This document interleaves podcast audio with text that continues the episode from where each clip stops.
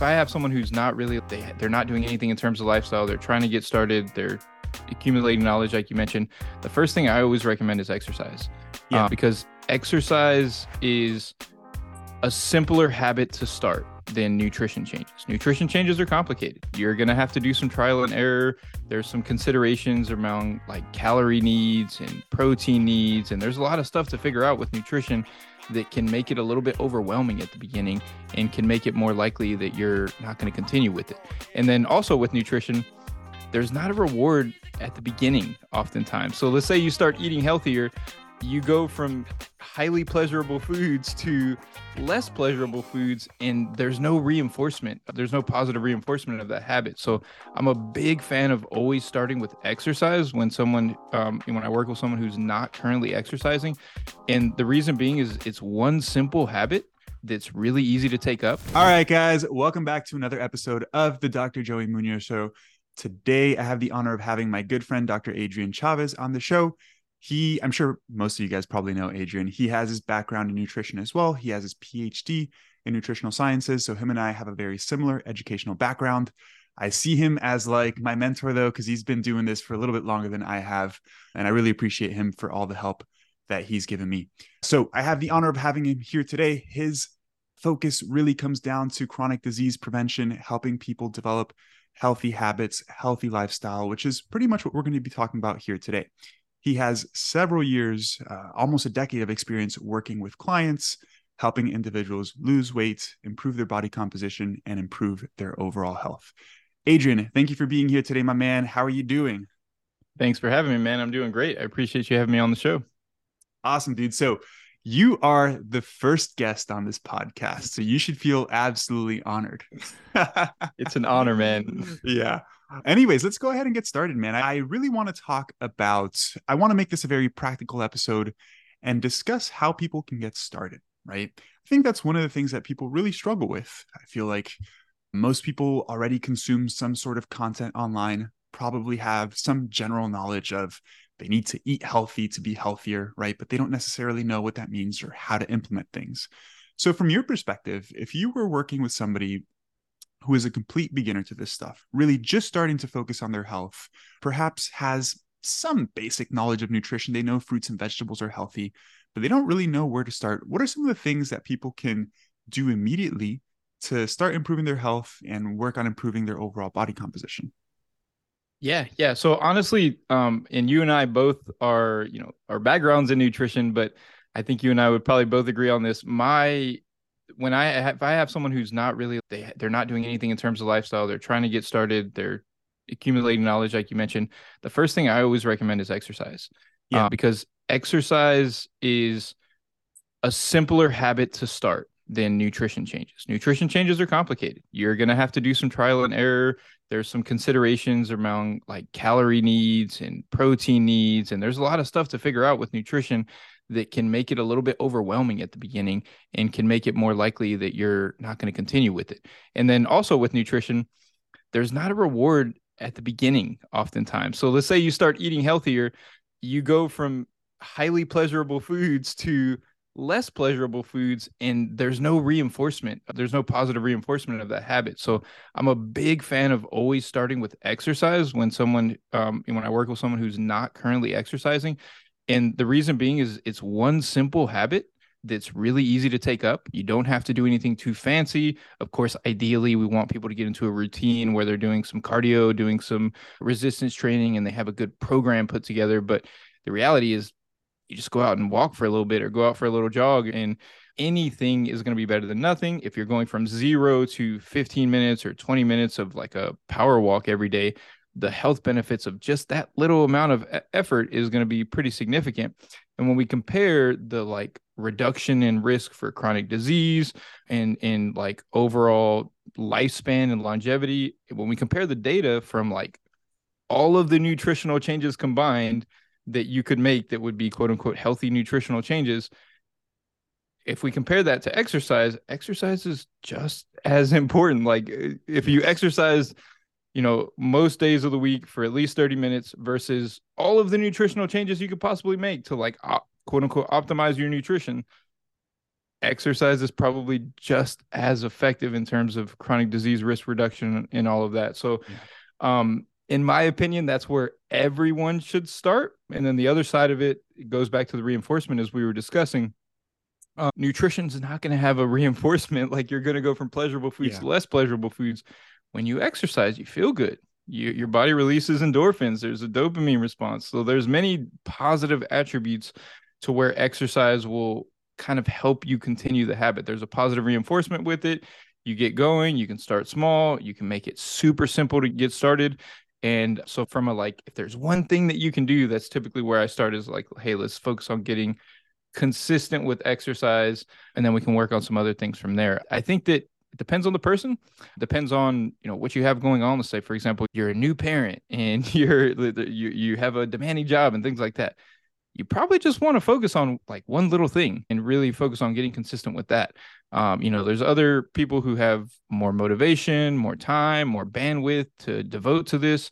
And maybe they want to take on, you know, multiple different habits at once and try to put in a really solid routine and try to completely transform their nutrition. But the reality is, most people, we think that's the way to do it. And so, like, we, we approach it and we're like, okay, tomorrow I'm going to, exercise and I'm going to eat perfectly. And most of the time, when people take that approach, it's you know a couple of days and then you fall off, and then a couple of days and you fall off. So um, it really it's really important to kind of look at your own lifestyle and be realistic about what it is that's yeah. reasonable for you. Because, like you said, if you're just getting started, the key is to stick with it. Like at yeah. the end of the day, the key is to stick with it. So if you're doing things that are causing you to start and stop and start and stop, you're never going to get anywhere. But if you're starting smaller, you're able to build up some momentum. You get a little, couple days of exercise in a row together, and then you know you do that for a week, and you feel good about yourself, and you start developing what's called self-efficacy, where you're like, okay, I said I was going to do something, and I actually did it. So now you're gaining some confidence in yourself, and then you can start to work on adding new habits. But yeah, I'm I'm not a fan of that approach that many people take where they're just trying to change everything at once. And i feel like most people tend to take that approach. And i think that approach is can be useful if you're working with a coach and you got a lot of support around yeah. you and you have a strategy and you got someone to hold you accountable and you have some support. But most people are trying to do things on their own. And most people listen to this are thinking okay what are the you know what are some things that i can do? And my recommendation there is definitely exercise. Yeah i would agree with you. I think if you're going to start somewhere if you're going to pick something if it's one or the other, I think most people should probably start with some sort of physical activity, right? And I, I like to use the word physical activity there because people tend to think of exercise as like having to bust their ass, right? Yeah. And yeah, high intensity exercise is great, but like Adrian mentioned, starting with something is better than nothing. So I'd love to pick your brain on this. What are some actionable steps or what would be a starting recommendation for somebody who let's say works 40 to 50 hours a week they're uh, they're a full-time parent you know they're busy what's something that they can implement that's super easy right away? I know you mentioned walking right? So this is probably going to be something associated with walking but what are some objective targets to work towards and how can people hold themselves accountable? Yeah i would i definitely think that putting a time like when you mentioned walking like 20 minutes a day or 30 minutes a day and it doesn't have to be all at once um, and then uh, in terms of accountability, I'm a big fan of having some type of tracking. The evidence shows that um, it's probably one of the most important things for long-term behavior change is tracking metrics in some way. So if your goal is to, you know, get those 30 minutes per day, then maybe having some type of checklist where you can yeah. see it at your desk, for example, and you say check mark, did I get my 30 minutes today? X, did I not? And that will help you to hold yourself accountable and it'll keep it on your mind. Because when you're building a new habit the amount of effort that has to go into it is significantly more. So you want to set up your environment and set up everything you know stack the cards in your favor. So if you put let's say a card on your desk like for example right here i have a screen that i put like for me i put my sticky i put sticky notes there to remind me of things that i that i need to like i want to be paying attention to. So if you put here you taped like an index card or something that said you know, exercise or walking 30 minutes per day. And then you had every single day of the week and you just check or X whether or not you did it. And it's not something that, oh, X, I failed, you know, yeah, yeah, yeah. um, you know, this is the worst day ever. Uh, the reality is that you're not going to be 100% right off the bat. Um, and, you know, you may be, and, and, and that's great. But if, but most people aren't. But if you go from zero to three the next week, that's a massive improvement. And as I mentioned earlier, the majority of the health benefits with exercise go from doing zero to a little bit. Like w- if we look at the curve in terms of the health effects of exercise, the benefits are substantial early on. And then after you get to like 150 minutes per week, it's like yeah. there's very little benefit of additional exercise. So most people, I love the terminology that you use with physical activity. Most people think of exercise as something that has to be overwhelming that that you're going to be going to the gym and lifting heavy weight and you got to be intense with everything or we think of these models of people who exercise but the reality is just it's activity it's movement. It doesn't have to be that type of training. It doesn't have to even be going to the gym. It doesn't have to ever be running. It doesn't have to be anything that looks like any of that stuff just moving is is yeah. really the important piece. Our bodies are not meant to be sedentary all the time and our lifestyles have taken away the necessity of us having to move to procure food or to do our laundry or to get from place to place like we don't have to move to do things anymore like we used yeah. to um and so we have to be intentional about replacing that in some way because we're not going to like I mean, some of us can, but like most of us are going, our lives are going to be generally sedentary. We're going to be in front of a computer. We're going to be behind a car driving. And so, really understanding that's how our lives now have changed, we really need to give our bodies what they need in terms of movement. And your body, you'll feel better. Like, I, I yeah. love like it happens quickly. Like if you if you start exercising regularly and it's not overwhelming and you're doing it and you're like getting it done and you feel positive about that like a couple of weeks and typically people will start to feel better. And that's why i think exercise is so important because it can also like you start to feel better and you're like oh maybe i should start eating better. And it's it tends to help snow like create a snowball effect yeah. of, of positive habits. You start you start stacking wins essentially right I think you brought up some really interesting stuff here. First and foremost, you know, talking about just moving more is so important, right? I can't remember the particular reference off the top of my head, but I know I made this post once discussing whether or not like your metabolic rate is the main contributing factor as to why people are overweight or obese, right? And this particular study was really interesting. They took women and they matched them for lean body mass and they compared the resting metabolic rate between lean women and obese women matching for lean body mass, right? So the reason why they match for lean body mass is because your muscle mass is a big contributor of your metabolic rate, right? Of your basal metabolism essentially. And what they saw was that there was no difference in the metabolic rate between these two groups of women. And then you start to ask yourself, why are some women overweight and others aren't? And what they noticed was that the leaner women had significantly higher energy expenditure, well, where's where was that coming from? The leaner women stood twice as long as the uh, women who are overweight or obese. They essentially sat twice as long as the leaner women.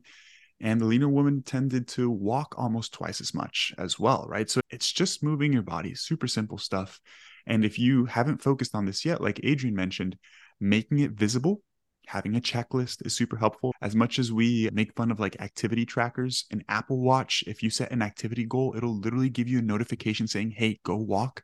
Could be super helpful to start. I really like having a step goal. Your phone tracks your steps for you. And I really do think that when you start, it's about feeling good and stacking wins because when you feel good about what you're doing, you're more likely to do it over and over again. I know you and I talked about this a while ago, but something I like to give as a recommendation for people who like don't do anything and they're just starting off is to set a daily minimum, right? What's a mm-hmm. non negotiable? For some people, it's literally just putting on their shoes and just going outside, not even having a step goal. Like that in itself is the minimum that they can commit to, right? So if you're listening to this right now and you're just starting to focus on these things, really want to improve your health, really want to reduce your risk of developing diseases, really have a deep conversation with yourself and ask yourself, what are things that I can set as goals that are non negotiables that are really easy to achieve? Literally, it could be putting on your shoes and getting outside typically what will happen is if you go through the trouble of putting on your shoes and going outside, you're probably going to walk a little bit, right? And even doing that behavior makes you feel like you are winning because you are doing more than what you actually set out to do. And the goal is as you start to stack these wins, you slowly increase the intensity of them, right? You don't have to go from zero to 100 one day to the next. Is that what's that? That's a Drake song, right? Zero to 100. But just start with a little bit and slowly build from there. To share a quick story that perfectly highlights this. And it's sad because I, I have family members that have that zero to 100 mentality and they never make change, right? I have an uncle who is very overweight, drinks every day, uh, and his job is pretty physically active, but he doesn't eat well. So he's very overweight. And he's attempted to lose weight. I can't tell you how many times. And he's pretty successful with it. He always loses 40, 50 pounds, like a lot of weight, and then just like regains it right back because he is so extreme in his attempt for weight loss. We actually had a conversation recently and he was like, All right, Joey, I'm going to lose weight. And I'm like, All right, that's great. What are you going to do? And he goes, I'm not going to uh, drink at all. Keep in mind, he drinks every day. I'm not going to drink at all.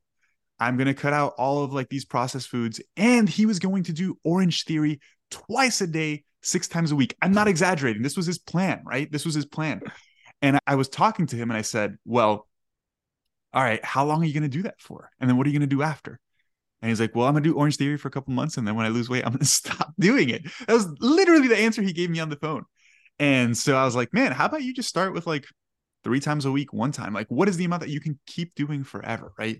And that type of mind shift is not as sexy, but it's absolutely mandatory if you want to actually achieve changes and maintain them long term right? So how about I know you have a obviously pretty sedentary job the same way I do, right? We kind of sit at our computer all day and you and I have the luxury that we work from home. I get that. Some people don't have that luxury, but how do you implement intentional physical activity into your day outside of like your actual workouts? Because I know you go work out in the morning and all that stuff. Yeah.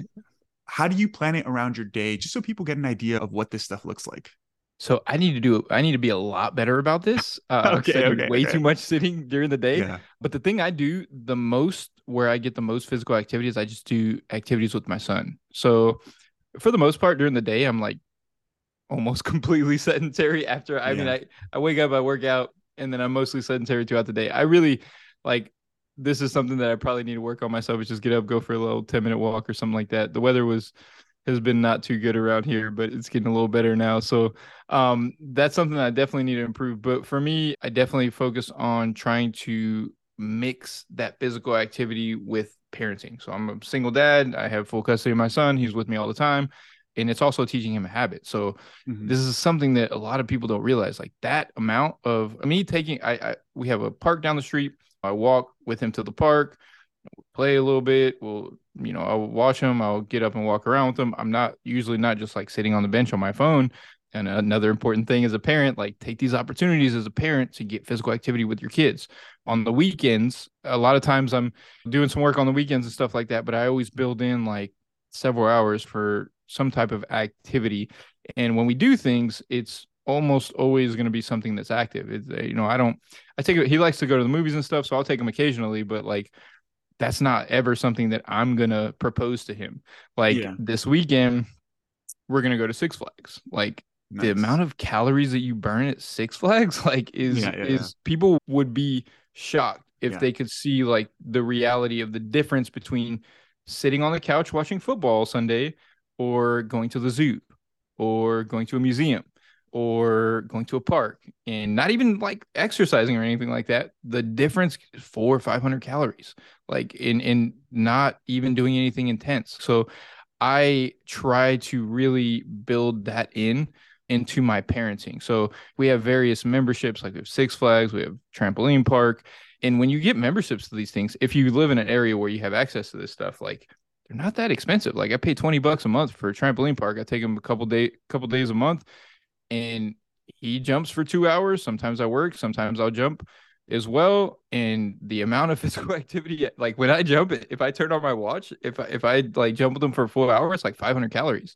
Yeah, and cool. and I'm not like training or anything like that. It's just physical activity. It's just like what you said, like movement is so important. And we tend to discount movement that is not exercise, but all movement counts in terms of benefiting our health. And we really need to figure out ways to build in more movement in our life. Like I think most people have that that's that's one of the biggest emphasis I have with people who struggle. Like they're like, I hit a plateau, you know, I'm trying to eat in a calorie deficit, I'm exercising, but I've been stuck on this plateau for a while.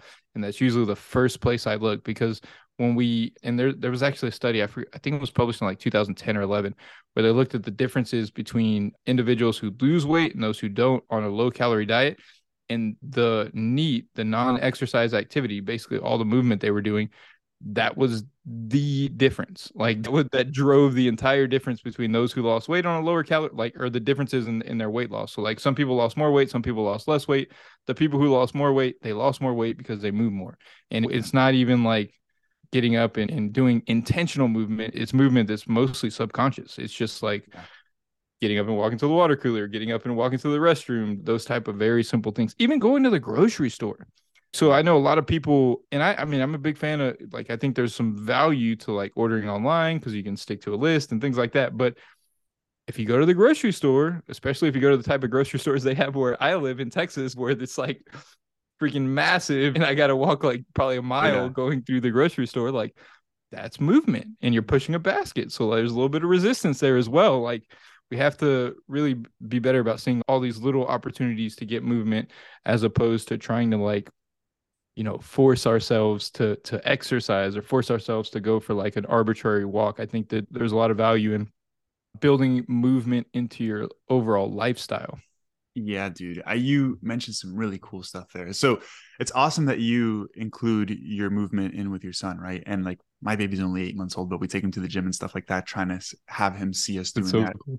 Yeah, it, we're lucky our gym lets us bring him there. It's cool for sure. But you know what you were mentioning about non-exercise activity thermogenesis. So for the, you guys that are listening, the term NEAT, N-E-A-T, just stands for the amount of movement that you get not through intentional physical activity right? And like one of the issues when people just focus on their diet and they don't focus on exercise is that there's really good evidence that when you eat less, you inherently move less, right? And this isn't intentional, but like, you know, me sitting here recording this podcast right now, I'm like fidgeting my hands a lot. I'm fidgeting my feet.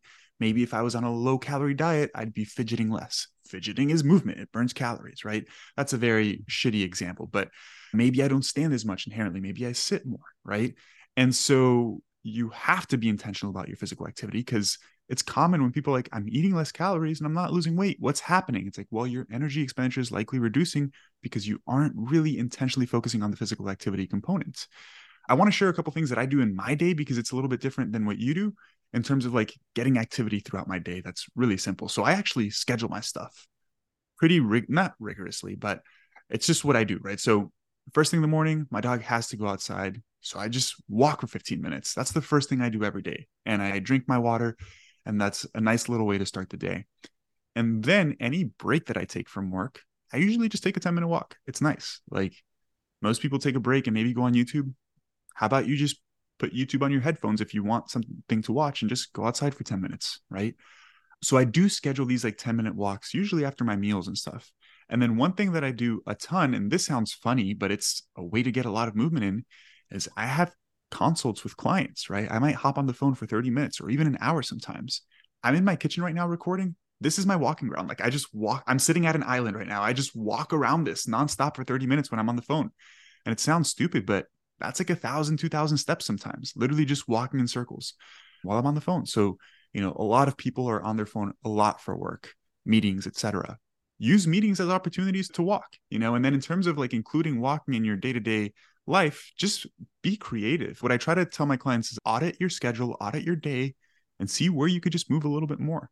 What do I mean by be creative? Well, for me, I'm lucky enough that the grocery store is a 10 minute walk. I walk to the grocery store, right? I never order groceries because I just sit all day too. So I walk there.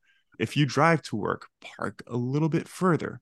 Don't take the elevator or the escalator, take the stairs. It's really simple stuff.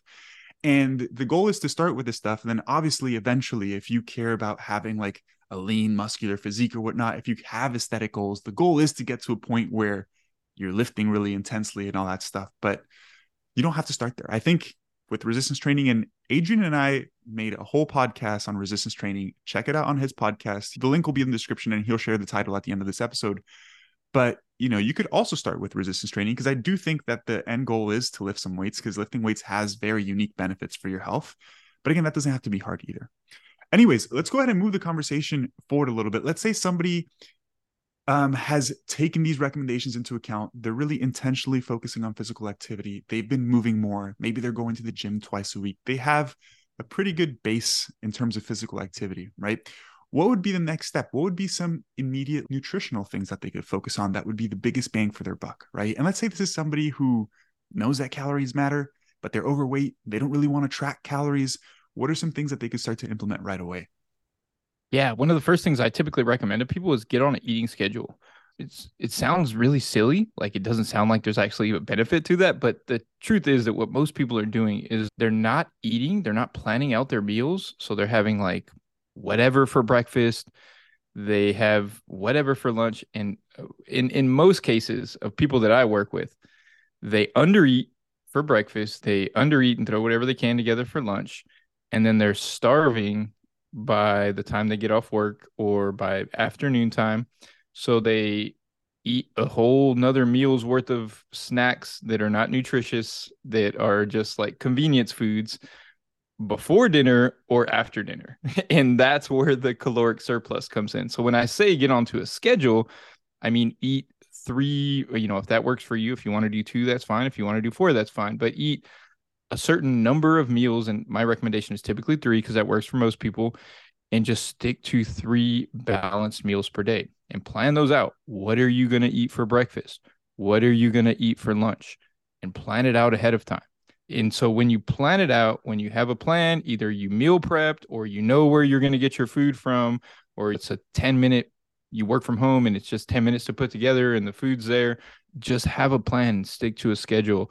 Because what that's going to do is when you plan ahead, you're going to make healthier choices ahead of time. Yeah. When you plan, when you're trying to make a choice, when you're hungry and you haven't made a plan and you don't, you're hungry and you don't feel like making anything at that point in time, the choices are just going to be, um, you know, you're not going to make as good of choices. So planning ahead, sticking to a schedule, making sure, like, for example, I say three meals, making sure that each of your meals has a sufficient amount of protein. And so, depending on your energy needs, that's going to be different. You know, you can eyeball it and that type of thing. Like, if you're on the lower end of calories, you know, something like a deck of card size protein, like four ounces, and it may be bigger than that. So, there's, I, in my course, like I have a fundamentals of fat loss course, I give like specific guidance on how to like eyeball portions and things like that. That, that gets a little uh, into a little bit more detail, but I would recommend just make sure like so you have three meals a day every meal has a serving of vegetables, every meal has protein. And if you include those in each meal, it's kind of hard to overeat. Like if you're eating if you're eating sufficient amounts of protein and vegetables, and let's say you know a quarter of your plates filled up, or a third of your plates filled up with protein, a third of your plates filled up with vegetables, you almost can't overeat. Like you're yeah. gonna be full by the time you're getting to your energy needs for most people. Depends on what else you put in there. I mean if you pour some butter on top of, yeah, of yeah, course yeah. like you can increase the energy density of the meal. But if you have like you know and, and this is kind of the template that I, I typically recommend for people is like a third vegetables a third some type of carbohydrates and a third of your plate with protein. And if you're kind of following that like that type of template and you're doing that three times per day you're going to make healthier choices and you're likely yeah. going to be putting yourself into a bit of a deficit if you're overweight. And I'm a big, so I know you mentioned not tracking calories, but I'm a big fan of doing it for a period of time, not as something that you have to forever or something that you're sticking to, but the learning that comes from that. Because yeah. understanding your energy needs and understanding your energy intake, which is what tracking calories does. So you can calculate your energy needs and then get an idea of your energy intake to calibrate and make sure that these things are in line with one another so that you're moving towards your goals. And that doesn't have to, that doesn't require tracking forever. It really just takes a couple of weeks of like kind of learning, okay, I had this meal and that, but I had two tablespoons of butter with it, and that caused it to be, you know, 850 calories. So maybe yeah. I should back off the butter. It just helps you make these small tweaks to what you're doing already because most people don't need to overhaul their diet. Like most people I work with, like the amount of changes that I'm recommending for them minimal. Like I asked for like an intake form and you know what are the things you enjoy? What are you currently eating? Can you give me an idea of like what your current like what a day in your your current like lifestyle looks like, your typical lunches, things like that. And normally it's like, okay, you just need to eat a bigger lunch, add a little bit more protein here and there, Yeah. cut out some of these snacks, and you're good. Like most people, if you're thinking about it, you're already probably making decent decisions Yeah. here and there. It's just a matter of getting into a plan, kind of planning ahead with things and really starting to incorporate protein and fiber and really sticking to like more of a schedule in in like I have this conversation with like coaches and stuff like newer coaches like don't don't tell like don't give someone what to eat. Like oh you should be eating this. Take what they're doing and modify it to Yes. where what they're currently doing will help move them towards their goals. And like i said in most cases just cutting out a little bit of the snacking at you know substituting some of the carbohydrate sources or things like that. It's just it's usually really simple stuff and it's for most people it's typically a couple of low hanging fruit. And for most people you know what your issue is. Like almost everyone that i work with i talked about this earlier like they have their issue is almost always i binge before dinner or i binge after dinner. And that's al- almost always due to eating a light lunch or skipping lunch or just snacking through lunch and then also having like a protein bar and coffee for breakfast like and Yeah. you're going to you're going to binge in the afternoon like you're under Yeah. eating all day Yeah, I think what you mentioned, if you get the exercise component down and you're moving your body sufficiently and you have a regular meal schedule and each of those meals has sufficient protein and veggies, if you're overweight, you'll likely lose weight just doing that. yep Like it like you mentioned, it's really hard to overeat when you're mainly consuming whole nutritious foods because they just fill you up quick. It's nothing magical about the foods, right? They just fill you up quick and like they're not super delicious. And I say that with an asterisk because things can taste really, really good, but they're not like processed foods can even not taste as good, but you just like want them more, right? It's like they're really easy to overeat. I'm trying to think of what the word is, the correct word is for that, but I can't think of it. But, you know, yes, yes, palatable. Highly palatable. Yeah, it, it it it doesn't even like Cheetos, for example. Like that's exactly good. what i had in my mind they, when you they, said they that taste good, right? They taste good, but they're not. They don't taste as good as like a really well cooked piece of chicken with a delicious salad. Like in my opinion, that stuff tastes way better. It's just not as palatable. Like it's just easy to stuff your face with a whole bag of Cheetos and just keep going, you know. And it's because those foods are engineered for that. Um, I think that's super important to discuss. And I don't like to demonize processed foods. Anyone who follows me knows this. I don't Yeah. do that at all. But these foods are engineered for that. Like Yeah. they, the, you, the Cheeto, the Frito Lay company spent a million dollars trying to figure Yes. out how to get us to want to eat more of them. And Yeah. so it, it it does a really good job of that. And you know, it, when we do eat it, it makes us want to eat more, and it- it's highly palatable. Like you said, it the mouth feel is good, and the crunch Yeah, feels yeah. satisfying. Like they figured out every way Yeah. to make these foods incredibly satisfying for us. And for many people, if you're going from really high processed food diet to trying to eat more whole foods, it's really difficult to get enjoyment out of the whole foods because the flavor profiles are so much different. They're so much less intense. The texture profiles aren't built to for satisfaction in that way because there wasn't, you know, the the Yeah. broccoli industry isn't trying to like sell us a bunch of broccoli, you know, and and so I, it's so important to understand that and understand that your control around some of these things it, it's probably going to be lower um Yeah. because of the fact that these companies like they got it down to a science. They figured out how to get us addicted quote unquote and we're not like really addicted but how to make these foods so satisfying that we want to keep eating them and they brag about it. Like yeah yeah yeah. So it's funny because yeah people don't understand that like food science food engineering is a whole other field of food that companies spend millions of dollars right? Like trying to engineer these foods so that they sell their product. It's not like a malicious attempt to get you addicted to these foods and people like to blame it on sugar or whatever and it's none of that right? Like you have to think of this. Imagine yourself as a business owner you're going to sell potato chips. Well if you could sell the most irresistible potato chips you're going to make more money than your competition right? So people spend money and they think of every aspect here. The color of the food the crunch or the texture of the food the flavor which is a combination of sugar fat and salt usually additive added flavors as well, right? It comes down to the smell of the food. It's like mouthfeel, like you mentioned, right? It's all of these different variables engineered to perfection almost, right?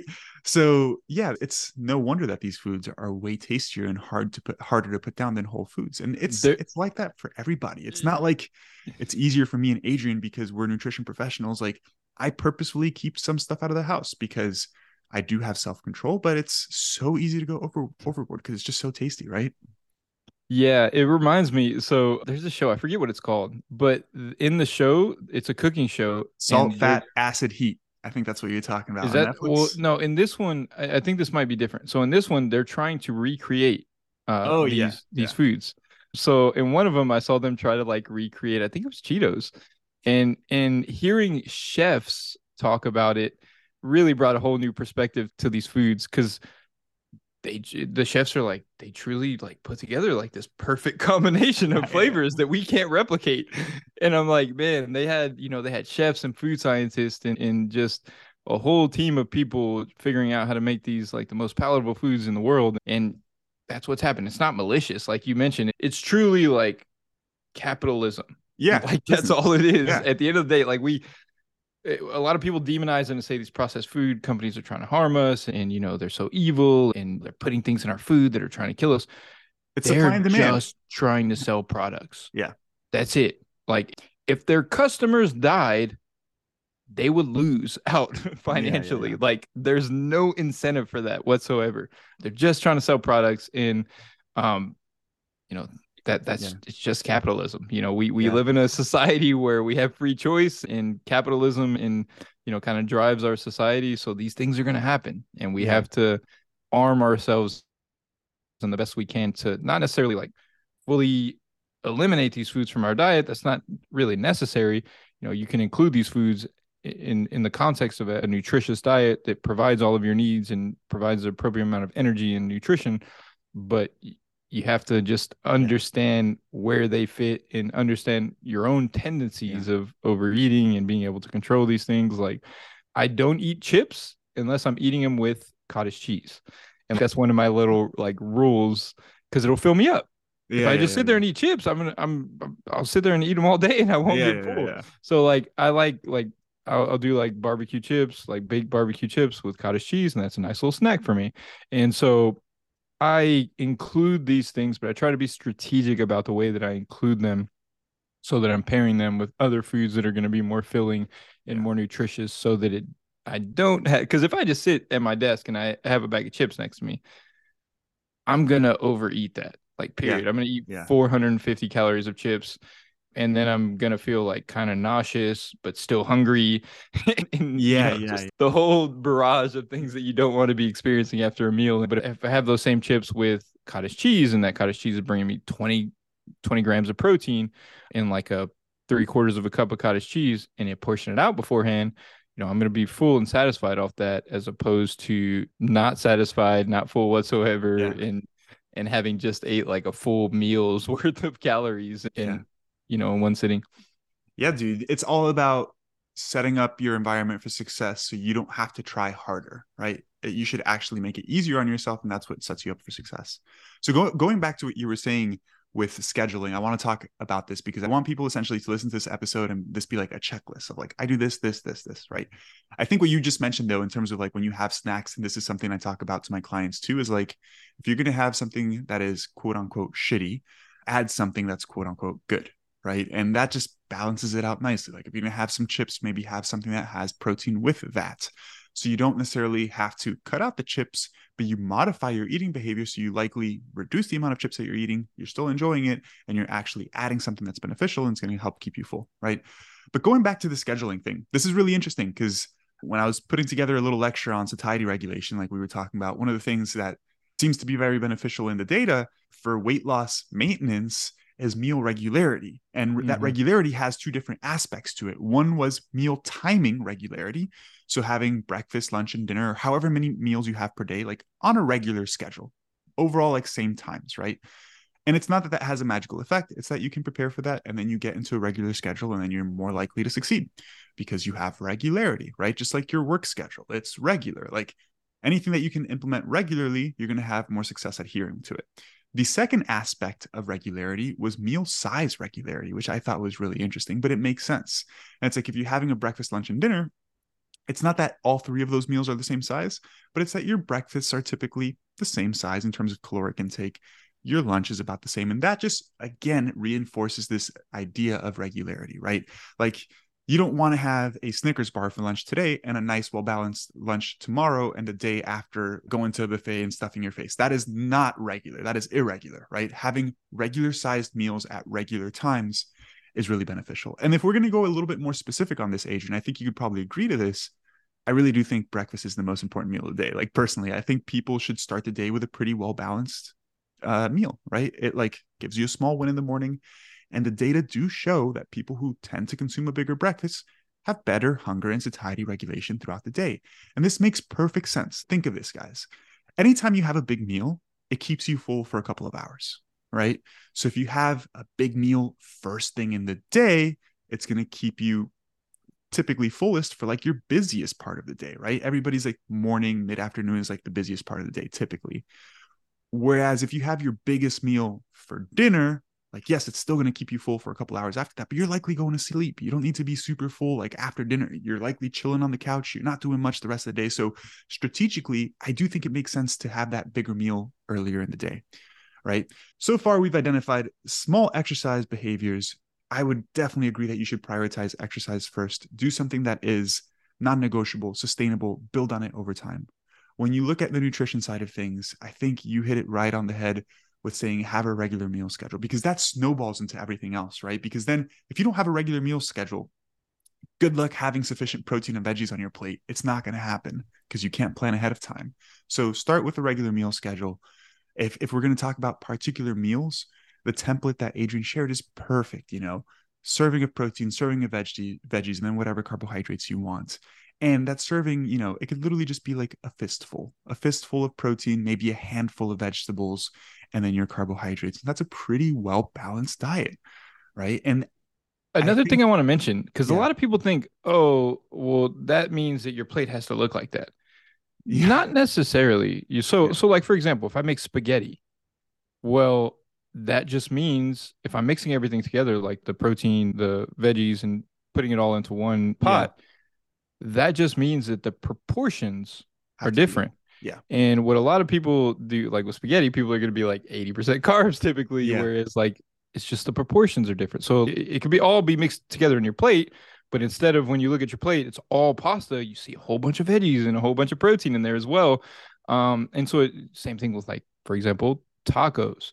Like your tacos, your carbohydrates or your tortillas, let's say you have some corn tortillas, your protein is whatever type of filling, you know, whatever type of meat you're putting in, or if you want to do beans, if you're vegetarian, and then your veggies, you know, salsa or cilantro or onions or whatever you want to put on top of there.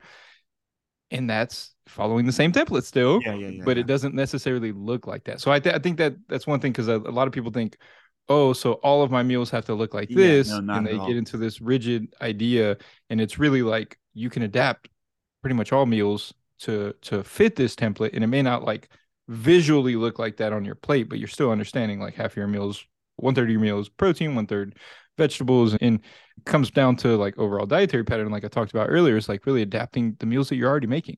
Like let's say for example you're making what you think is unhealthy food you don't have to completely overhaul it.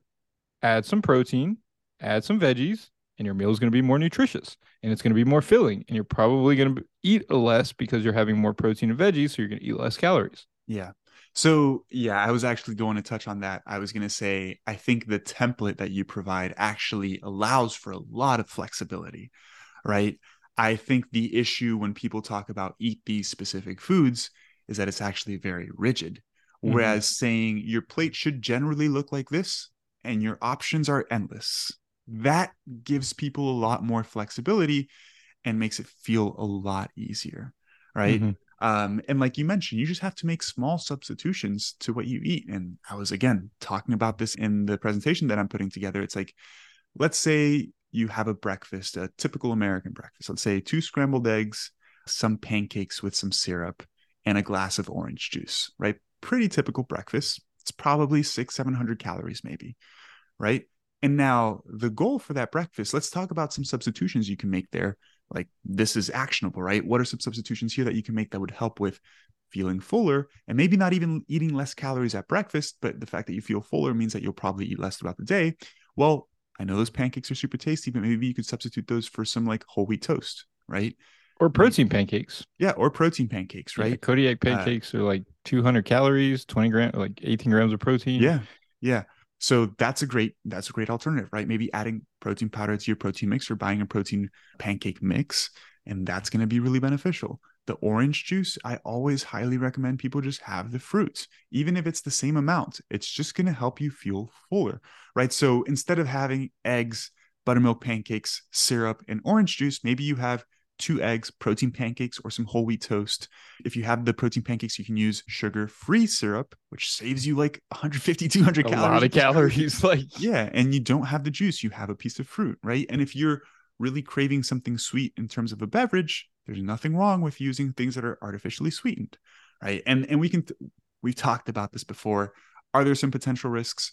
Sure, but those risks with using artificial sweeteners are so so so minimal compared to the risks of being overweight in terms of chronic disease prevention, right? So it's like pick your poison technically, although the artificial sweetener I wouldn't even consider poison because the amount you're going to have relative to the amount that's been shown to be detrimental to your health is drastically different. You're not going to have that much, right? Even if you're having two or three drinks a day that are artificially sweetened, it's not that much at all. And it's not something to worry about whatsoever.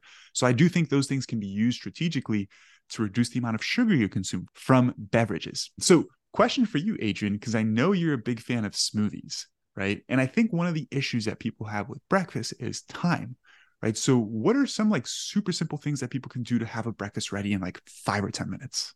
Overnight oats, I like too. And I kind of treat that as similar to a smoothie. Like the oats are like the base, and then you can add whatever you want to it. So that's the one thing I, that's why I like overnight oats is because like you can put you can add fiber, you can add protein, you can add fruit to it, you can add whatever you want to increase the nutritional value and kind of make it more balanced for your needs. Smoothies, just like you mentioned, I have a smoothie pretty much every day. Have for like 13 years now. It's been a long time since yeah. I've been drinking smoothies every day. And what's a super simple template for like a nice high fiber, high protein smoothie? Yeah, so I always start with the base of fruit, and so I stick with berries. Berries are going to be like a lower glycemic fruit. They're not going to increase blood sugar as much as, and they're going to be higher in fiber. So I'm, and berries have numerous health benefits that have yeah. been demonstrated in various studies. So I start with a base of fruit, add I do water. You know, most people like to do like an almond milk or something like that to make it a little bit more creamy. I don't really care. It doesn't make any difference for me. And you're an animal, dude. well, because I put protein powder in it. I know. So the protein powder gives it the flavor. Yes. But I don't know. I'd never really noticed that much of a difference. And to me, for me, buying like almond milk or whatever just to put in my and I'll yeah. put regular milk sometimes, but then it's it feels too heavy for me when I put like regular milk and protein powder. Yeah. So I do like a scoop of protein powder. I add some peanut butter for a little bit of extra fat to make it more satiating, and then also a little bit of fiber. And then I add a fiber source. Uh, because the biggest mistakes that people make with smoothies, and pretty much every smoothie shop I've ever been to does this, is like it's almost all fruit. There's almost no fiber. There's almost no fat. There's almost no protein. And it's just a big sugar bomb. So you go in, and although it's, you know, coming from fruit, most of the time there's nothing to help balance out and make that yeah. into a meal so it ends up being like drinking you know juice with a little bit of fiber but you're drinking basically a big glass of fruit juice essentially with a little bit of fiber in it and so you know you want to if you're making a smoothie you want to add fiber you want to add some protein and you want to add some fat to it to help make it more satiating and make it more into a meal. Because if you're going to be replacing a meal, make it into a meal. And that's one of the things that a lot of people mess up. I can't tell you how many people I've worked with that have been like, but I don't really like smoothies. I had them before and they weren't filling or blah, blah, blah. And it's because they're having like 250 calorie smoothies and, yeah. and expecting that to replace a meal. My smoothie is like 800 calories. Like I have yeah. a massive smoothie after my workout every day. And, you know, I'm putting two and a half cups of berries and scoop and a half of protein powder and a whole bunch of other stuff in there to make it filling. So if you're trying to use it as a meal replacement, don't be afraid to actually put some calories in there for it to replace a meal. So yeah, berries, like I said, berries, water or almond milk, some type of protein powder. In my opinion, vanilla tastes best with like berries, Yeah. a little bit of peanut butter to give it some nutty flavor and because peanut butter is delicious. And I always add like flax seeds because flax seeds have numerous health benefits in terms of reducing blood pressure, improving glucose control, reducing cholesterol. So I'm a big fan of flax seeds and I put those into pretty much all my smoothies. Same thing. So when I do overnight oats, I basically do the same thing, but the base is oats. And so you I just mix some oats. I'll put in frozen berries with oats and I'll cook that a little bit to where the berries will like soften and flavor the oats because oats don't have much flavor, of course. But if you melt some frozen berries into it or you like cook them into it, it'll like kind of make that fruit juice go into the oats and flavor it a little bit.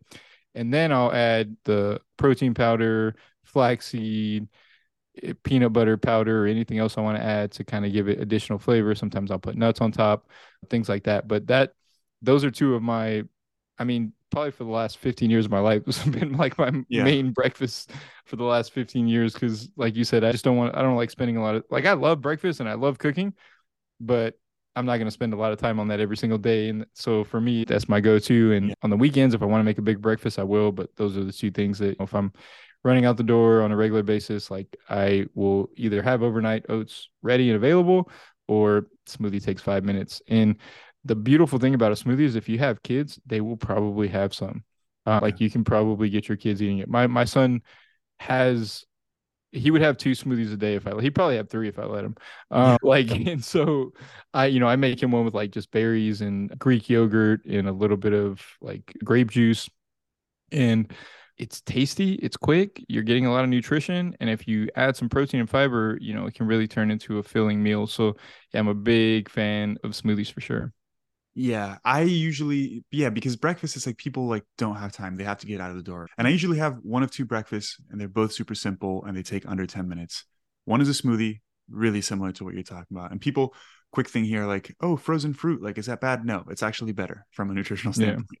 We won't get into that, but frozen produce is great. But frozen berries, protein, whatever type of liquid of choice, right? Whatever you like if you want to go low calorie water and then a fat source and you're that is perfect well balanced breakfast right my other breakfast which also takes me under 10 minutes is i scramble some eggs and i have a bowl of fruit and the serving of greek yogurt for a little bit more protein that's my usual go-to breakfast. I'll probably have that four or five days out of the week and a smoothie maybe like once or twice out of the week.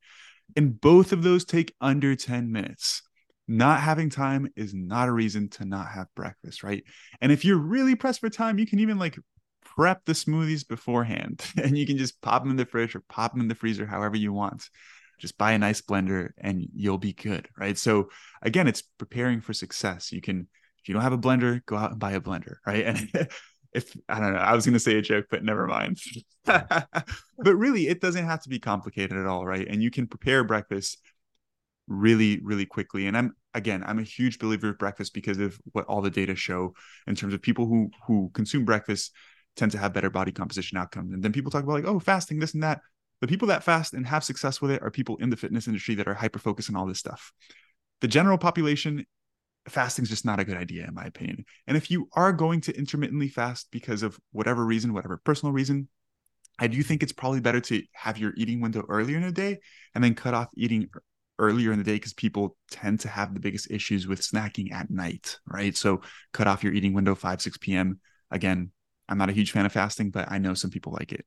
Dude, we've been talking for a while. Let's go ahead and wrap this up and summarize everything really quick. And then if you have any other quick little tips that you think people should focus on, we'll talk about those and then we'll close this up, man.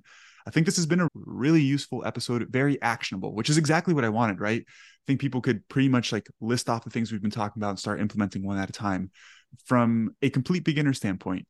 I agree with you. I think it's probably really important to start implementing some sort of physical activity because when you move, you feel good. When you feel good, you want to start doing other healthy habits. So it just like creates a positive environment for healthy change, right? And again, start simple. If you don't even focus on your steps, just set a step goal or set a, a certain amount of time that you're going to walk and measure it. Make sure it's visible. Maybe you put a sheet on your fridge where you mark off whether you did it or not, right? If you make it visible, it's much more likely to stick. And then slowly over time, increase it. Maybe a week or two of walking 20 minutes per day, you feel good. So then maybe you start like intermittently jogging. You know, maybe at first those 20 minutes you're jogging 2 minutes, but by the time you're done you're jogging 20 minutes, maybe 6 8 weeks down the road. And slowly try to increase your physical activity. If I'm going to give some objective goals here, if you can start small and get to the point where you're walking 8 to 10,000 steps per day, maybe you're doing some resistance training 2 or 3 times a week. And let's say you're maybe doing 30 or 40 minutes of intentional cardio per week. That amount of exercise is gold for health. And you don't have to get there overnight. Let's say it takes you six months, nine months, a year to get there. That's fine. But develop a stepwise plan from where you are now and what you're going to implement on a weekly basis or a monthly basis to get there. Right. So plan ahead of time, make it visible, set small actionable steps, and improve on them over time. And again, if you get to the point where I just mentioned in terms of physical activity, you'll be gold. On a nutrition side of things, it's actually pretty damn simple. Have a regular meal schedule, have regular sized meals, have protein and veggies at each of your meals. And I think you should probably prioritize breakfast. And aside, that's really it. Like that's pretty much everything. I mean, incorporate some healthy snacks because most yeah, people are gonna yeah, have yeah, like gonna want to snack either like after lunch or after dinner and figuring out a few healthier snacks, even treats, things like uh, you know, low calorie ice creams and things like that. Just working those things in and yeah, it really is that simple. And the last thing is like if you can get the majority of your food sources from whole foods, it's going to be better. And that doesn't mean and now again, don't have dichotomous thinking. It's not all or nothing. If like 80% of your diet is coming from whole foods and like 20% is coming from processed foods, I think that's fine. I think at the end of the day, you have to find balance with your own schedule. But me personally, I work out really hard. I walk a lot. Maybe every two days, I have one meal that is like quote unquote really bad, like a whole pizza or something like that. And not from like, here's the thing, right? If I'm going to eat pizza, I'm not going to order a whole Papa John's pizza. I'll go to the supermarket and get like a thin crust pizza that's maybe seven or 800 calories for the whole thing rather than 2000 calories, right? So I still have these foods and you can make small modifications, but there's a lot of wiggle room for you to enjoy the foods that you like as long as you have this overall lifestyle in check, right? Dude, what, what are some other things you think there's anything else that people should really be focusing on? I just want to add to that last point because I know that a lot of people struggle with this, and probably not so much the people that are listening to this show because they've been following you for a while and kind of understand nutrition from that perspective. But a lot of people truly think that if you have a pizza here, it's going to have some long term damaging effect on your health. Yeah. The reality is that when it comes to nutrition, if your nutrient needs are being met and your energy needs are being met, and this is the most important, like this is one of the most important things when it comes to nutrition. A lot of people don't like to talk about it, but not overeating is one of the most important things like when it comes to the health implications of nutrition overeating is the most the damaging thing, thing yeah. uh, when it comes to the health implications of nutrition not the foods that you not the quality it's the quantity and so if you're eating the right amount of energy and your nutrient needs are being met so like if you're eating all processed foods you're not getting enough fiber you're not going to be getting enough vitamin c and vitamin a and all the other important nutrients but if most of your diet is unprocessed foods to where your energy needs are being met, your nutrient needs are being met, it there's no n- demonstrated yeah. negative effect of yeah. having some Cheetos or having some pizza. Yeah. And too many people get stuck in this thought process of, like you said, the dichotomy of thinking those foods are quote unquote bad. Yeah. And the reality is, at the end of the day, you're just gonna you're going to set yourself up for failure if you yes. approach it with that type of dichotomy. I yeah. did when I was younger. Uh, in my 20s, there was definitely I was always striving for this quote unquote perfect diet, whatever that was at the very at the time, based on my level of understanding. So I was like, there there were definitely points of time where I didn't touch processed food.